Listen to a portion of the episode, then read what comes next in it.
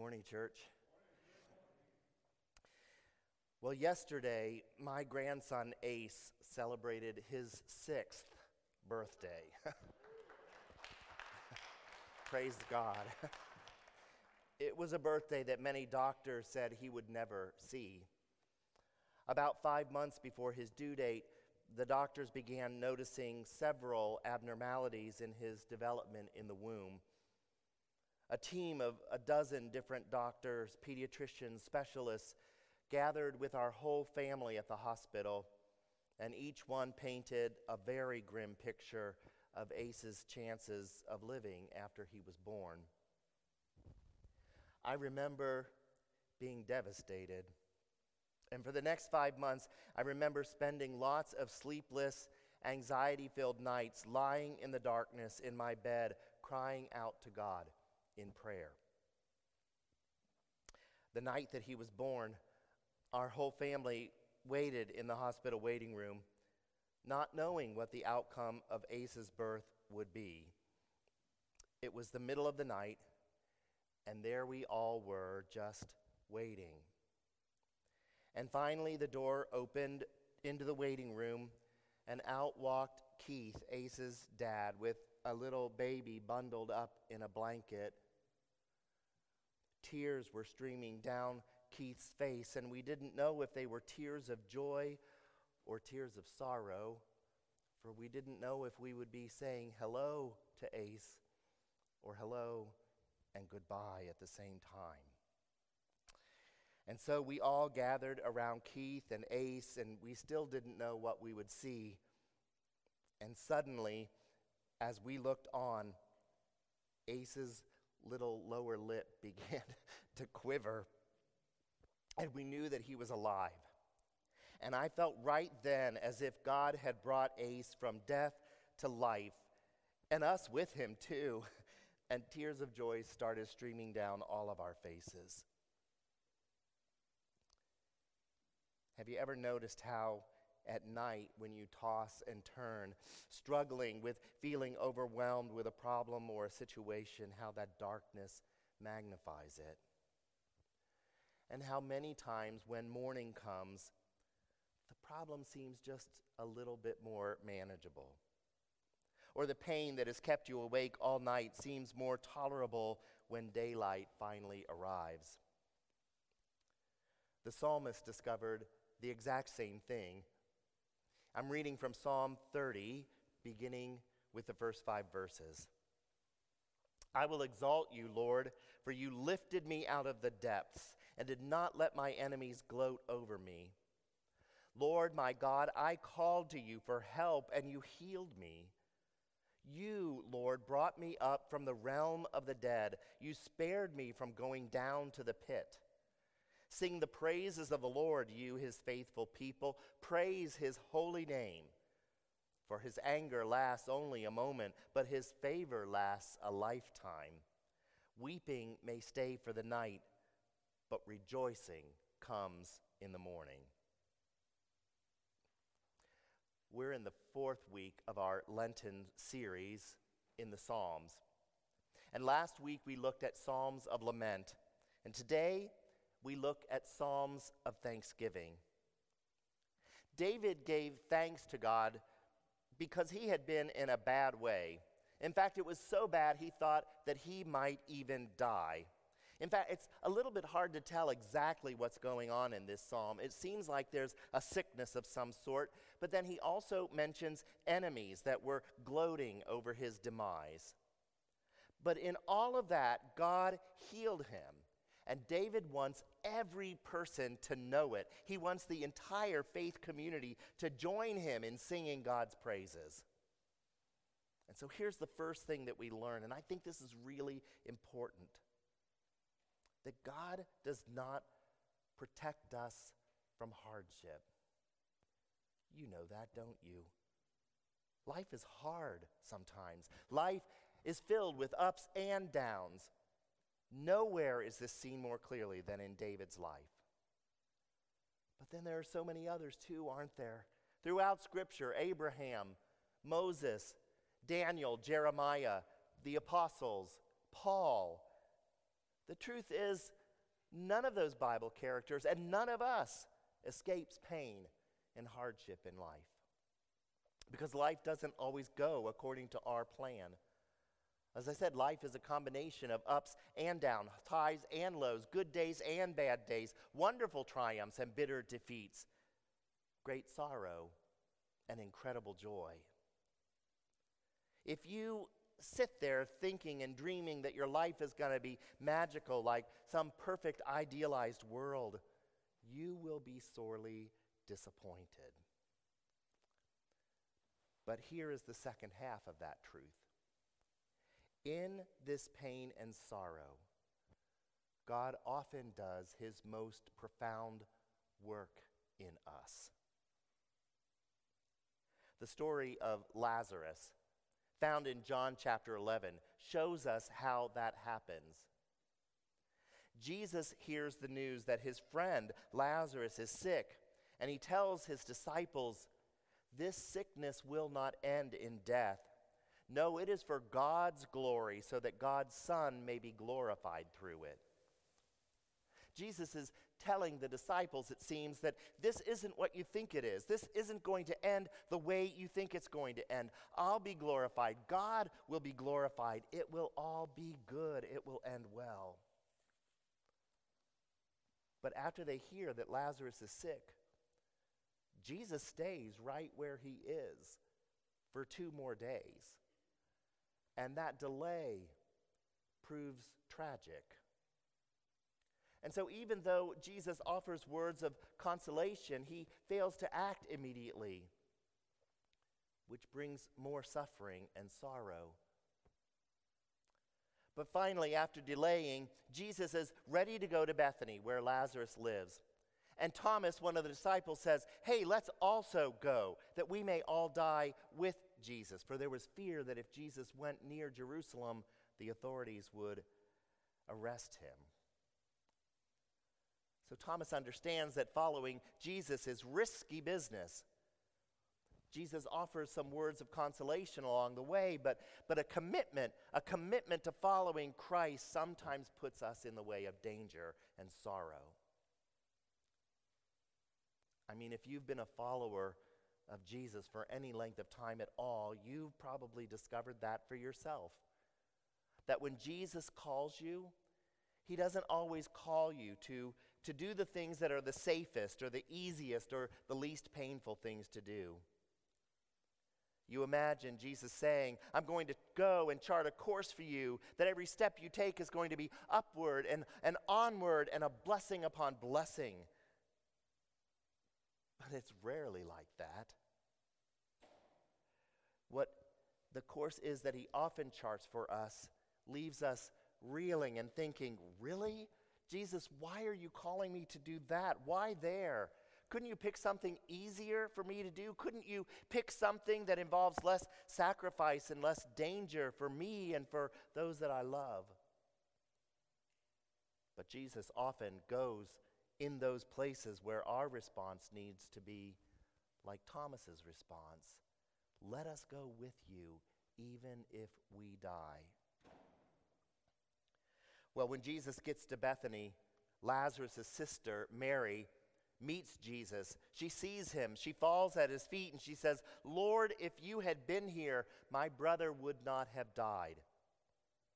You see, as far as Mary can see, Jesus has stalled.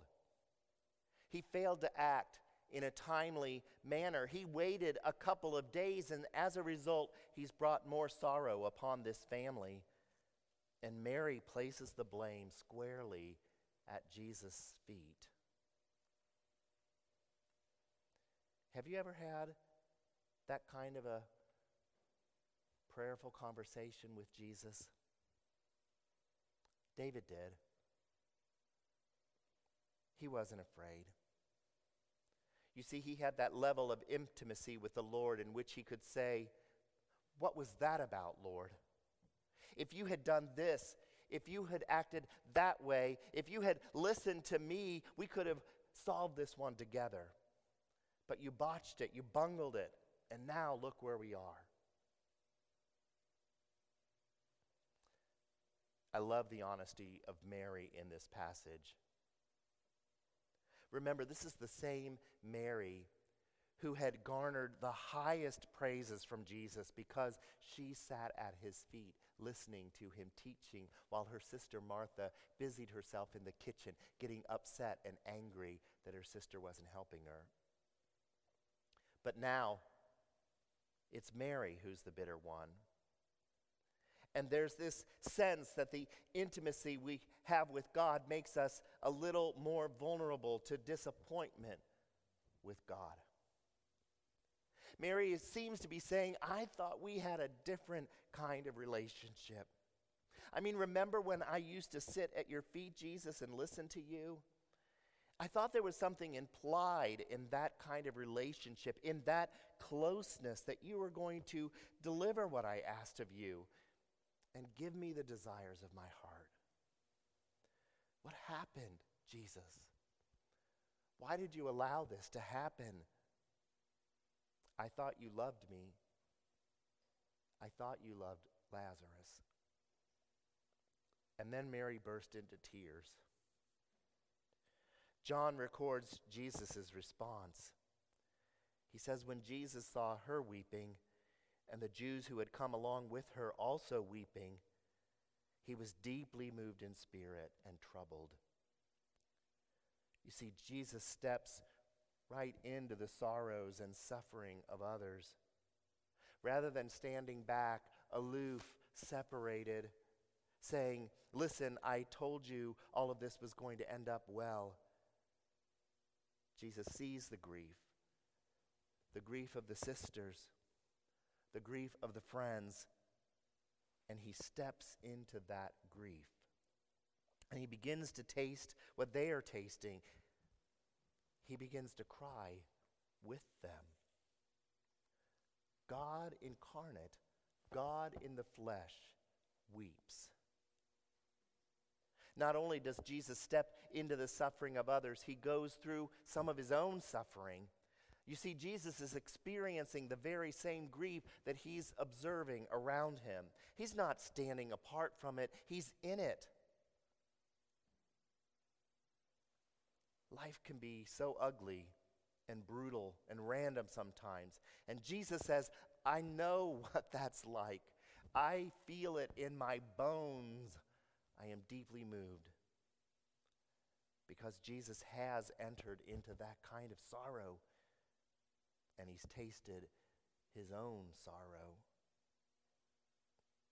Well, finally, Jesus acts in the way that we hoped he would act all along. He says in a commanding voice, Take the stone away, let him come out. And then Jesus calls Lazarus to come forth from the grave. So we see that Jesus has entered into our sorrow so that he might pull us out of it, bringing both an answer and the consolation in the midst of our sorrow. And then a really interesting thing happens if you read on a little bit. In the very next chapter, John says that the religious rulers made plans to kill Lazarus. The same man who had just been raised to life again, they want to kill. And so sorrow starts all over again. You see, by raising Lazarus from the dead, Jesus has put Lazarus in danger. People want Lazarus's head. There's a certain cycle, it seems, in following Jesus. A man familiar with suffering will sometimes allow sorrow to come into your life. It's a mystery. And I don't stand here proclaiming to understand all of it, but it's true. Jesus will go through it with you. He will bring consolation to you along the way, consolation that only He can bring. But if you are really intent on following Jesus, then we're not completely out of the woods until we get home, until we're safely on the other shore of Jordan. We will continue to walk in sacrifice and risk with a Savior who does the same. David discovered that to be true In verse 2, remember, he says, I called to you for help and you healed me. You brought me up from the realm of the dead. You spared me from going down to the pit. You see, just like Lazarus had been in the realm of the dead, so David had felt like he was in the realm of the dead. And we feel that sometimes too, don't we? But then David calls for the people of God to praise God. He goes on in the psalm To you, Lord, I called. To the Lord I cried for mercy. What is gained if I am silenced, if I go down to the pit? Will the dust praise you? Will it proclaim your faithfulness? Hear, Lord, and be merciful to me. Lord, be my help. You turned my wailing into dancing. You removed my sackcloth and clothed me with joy, that my heart may sing your praises and not be silent. Lord, my God, I will praise you forever. You see, praise is the key. Praise is our response. Praise is the weapon in our arsenal that we can use to defeat our enemies. I love David's argument with God. Did you catch it? God, if I die, who's going to praise you? Is the dust going to praise you? It reminds me of Jesus' ride into Jerusalem on Palm Sunday, don't you think? Remember, everyone is shouting, Hosanna to the Son of David. And it makes the religious leaders very nervous. And so they tell the disciples, Tell these people to be silent. Tell Jesus, your disciples, to stop it. And Jesus says, You know, if they keep quiet, even the stones, even the dust is going to cry out in praise. So, yes, David, the dust very well may praise the Lord too. One day, all of creation is going to praise and break out um, in hallelujahs to the Lord. For you see, prayer is a powerful tool that helps us on our journey, even in the midst of difficulty, even in the face of scary times to come. There's a story in the book of Second Chronicles in the 20th chapter. And in this story, we're told that there's a vast army that has come against the nation of Judah and their king Jehoshaphat. There are three nations that have banded together against Judah Moab, Ammon, and Mount Seir.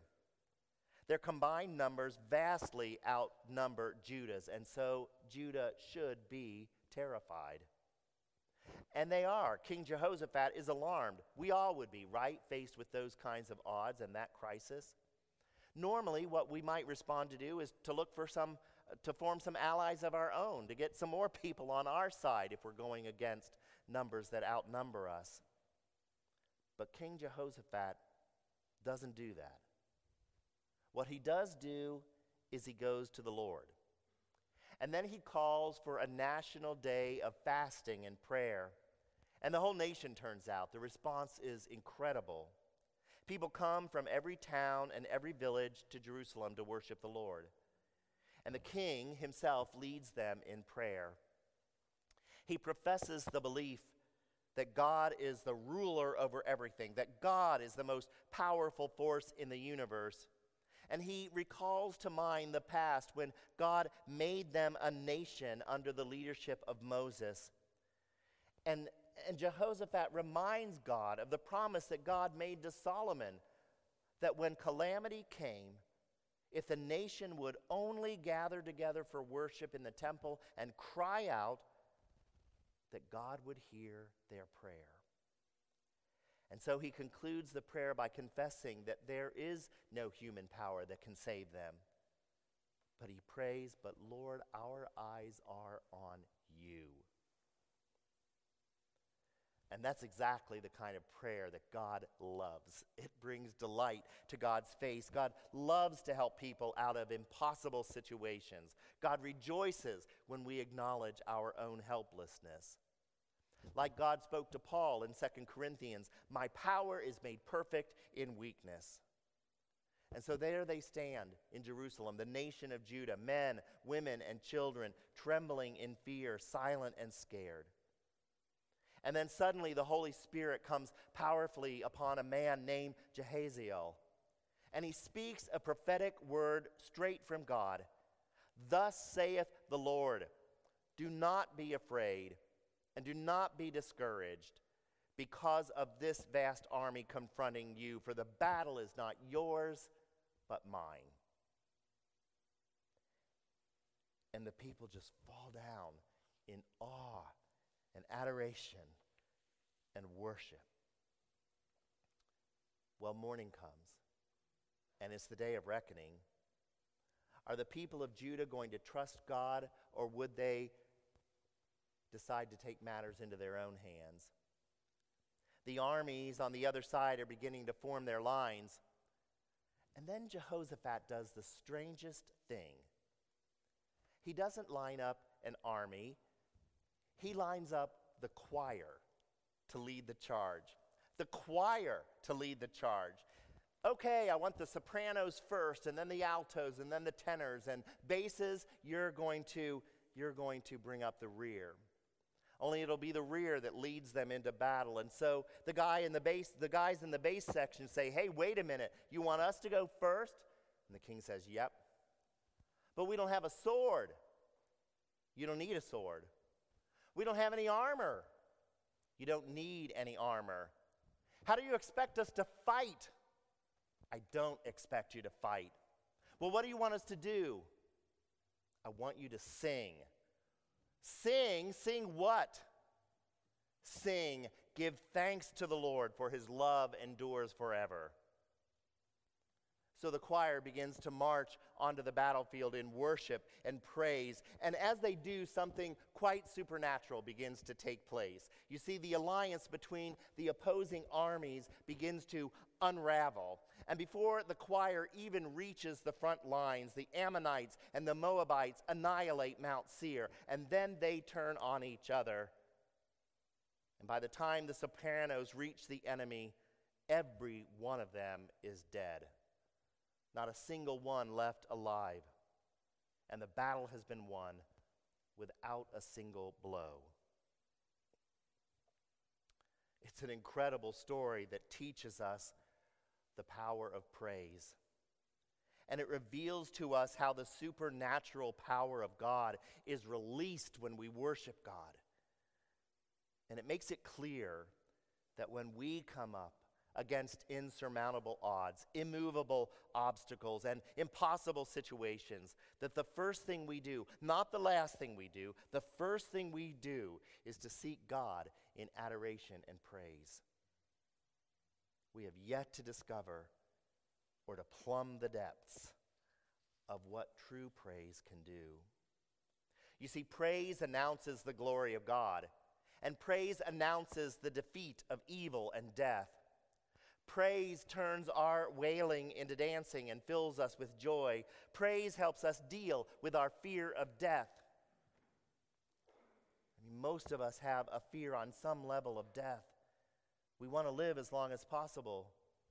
Death makes us a little nervous sometimes. We avoid it, we disguise us, we talk about it in euphemisms.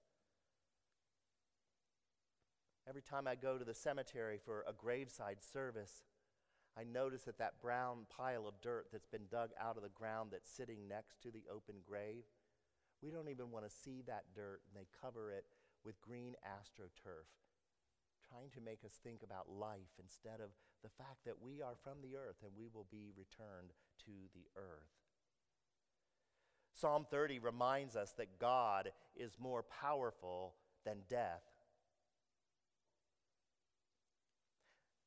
There's a singer songwriter that I really enjoy named Fernando Ortega. And one of my favorite songs by him that he sings is called I Will Praise Him Still.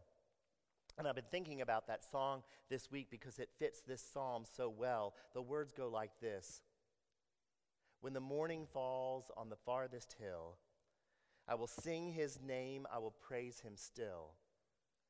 When dark trials come and my heart is filled with the weight of doubt, I will praise him still. For the Lord our God, he is strong to save from the arms of death, from the deepest grave. And he gave us life in his perfect will. And by his good grace, I will praise him still. And what I like about this song is that it reminds me that God is always worthy of my praise. Why? Because God is always faithful. And because God is always working for my good. And so, whether morning is breaking over the hilltops and the sun is coming up, or whether I'm facing dark trials or an anxious heart or even doubting thoughts, I can still praise God. One of the lessons the Psalms teach us when talking to God is that we can be perfectly honest with God. We don't need to sugarcoat our words with God. We don't need to dance around what's on our mind. And I've always loved the fact that the Psalms give us an example to follow of how we can be frank with God, of letting Him know exactly what's on our mind. And another thing I've learned from the Psalms is when we turn from our problems to God's goodness, to His power, to His faithfulness with words of praise, then we are reminded of God's character. And God's character is the same yesterday, today, and tomorrow. And so it gives us hope. You see, praising God and reminding ourselves of God's past faithfulness changes our outlook now and gives us hope for the future. Hebrews 11:1 says, "Now faith is confidence in what we hope for and assurance about what we do not see." Psalm 30 is David's story. It's his testimony. He was at the point of death and God rescued him. And so he wants everyone to know about it. It's not a private affair for David. He wants everyone to hear, and he will not keep quiet. We need to do the same thing. We need to remember what God has done for us and share it with other people. Walter Wyatt had flown from Nassau, Bahamas to Miami many, many times in his life. It was a short flight. It usually only took about 65 minutes or so, but this time was different. For you see, some thieves had stolen the navigational equipment in his Beechcraft, but he needed to get to Miami, and so with only a compass and a handheld radio, this experienced pilot flew into skies that had been blackened by storm clouds. Well, when his compass began to gyrate, Walter concluded that he was headed in the wrong direction, and so he flew his plane below the clouds, hoping to spot something that he recognized, but soon he knew without a doubt that he was lost. And so he put out a mayday call, which brought a Coast Guard Falcon search plane to lead him to an emergency landing strip that was just six miles away. But suddenly, before he got there, Wyatt's right engine coughed sputtered, and died. He was out of fuel. And at 8 o'clock at night, all Wyatt could do was glide his plane into the ocean. Well, he survived the crash, but his plane quickly disappeared under the water, leaving him bobbing in the dark water in a leaky life vest.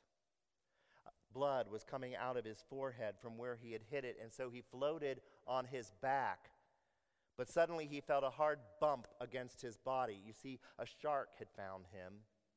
And Wyatt kicked the intruder and wondered if he would ever survive the night. Somehow he managed to stay afloat for the next 10 hours. And in the morning, as dawn broke, Wyatt saw no airplanes, but in the water he saw a dorsal fin was headed right for him. And so, twisting, he felt the hide of a shark brush against him. And in a mo- moment, two more bull sharks sliced through the water toward him. And again and again, he kicked the sharks, and they veered away. But he was nearing exhaustion, he was out of time.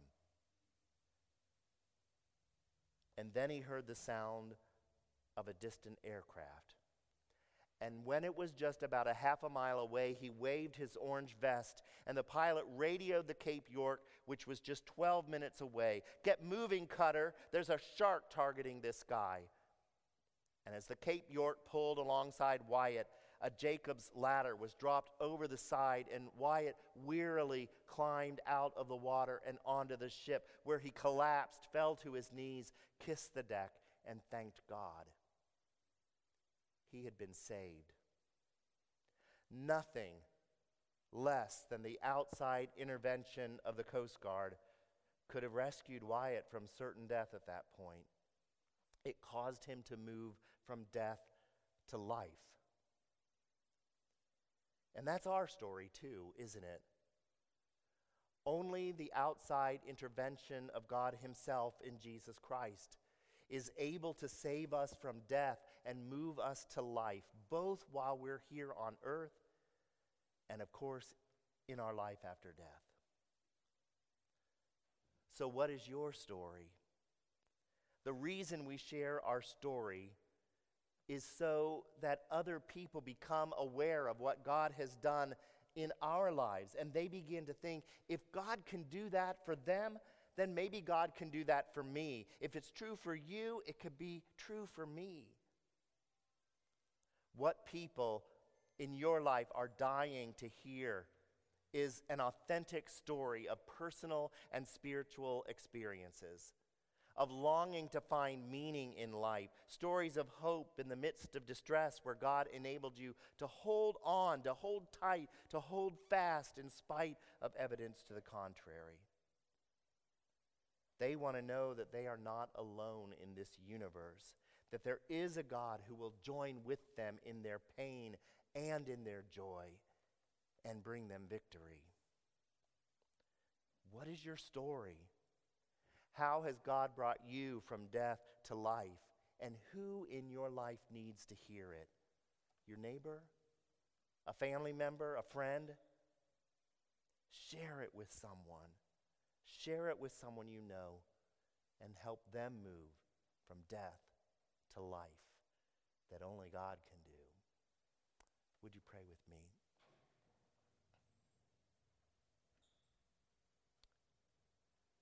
Holy God, we thank you so much that you are a God who listens to your children when we pray. We're thankful for the Psalms and for David, who teaches us that we can lay anything out with you, that our relationship with you, that your relationship with us is strong enough for us to just talk real with you. Thank you, God, for saving us from the times when we have felt like we were in the miry pit, in the, in the depths of death, and that you've lifted us up. Thank you, Jesus, that you walked that journey with us, entering into it with us. Undoubtedly, we'll face more times like that, but we know that we can talk to you and that you will rescue us. So, Lord, help us to share how you have moved us from death to life in our lives with those who still need to hear that great good news that you are a God of life, that you've gained the victory over death, and that that uh, victory belongs to all people who place their trust in you. We trust you, Lord. We love you, Lord. Hear our prayers. Amen.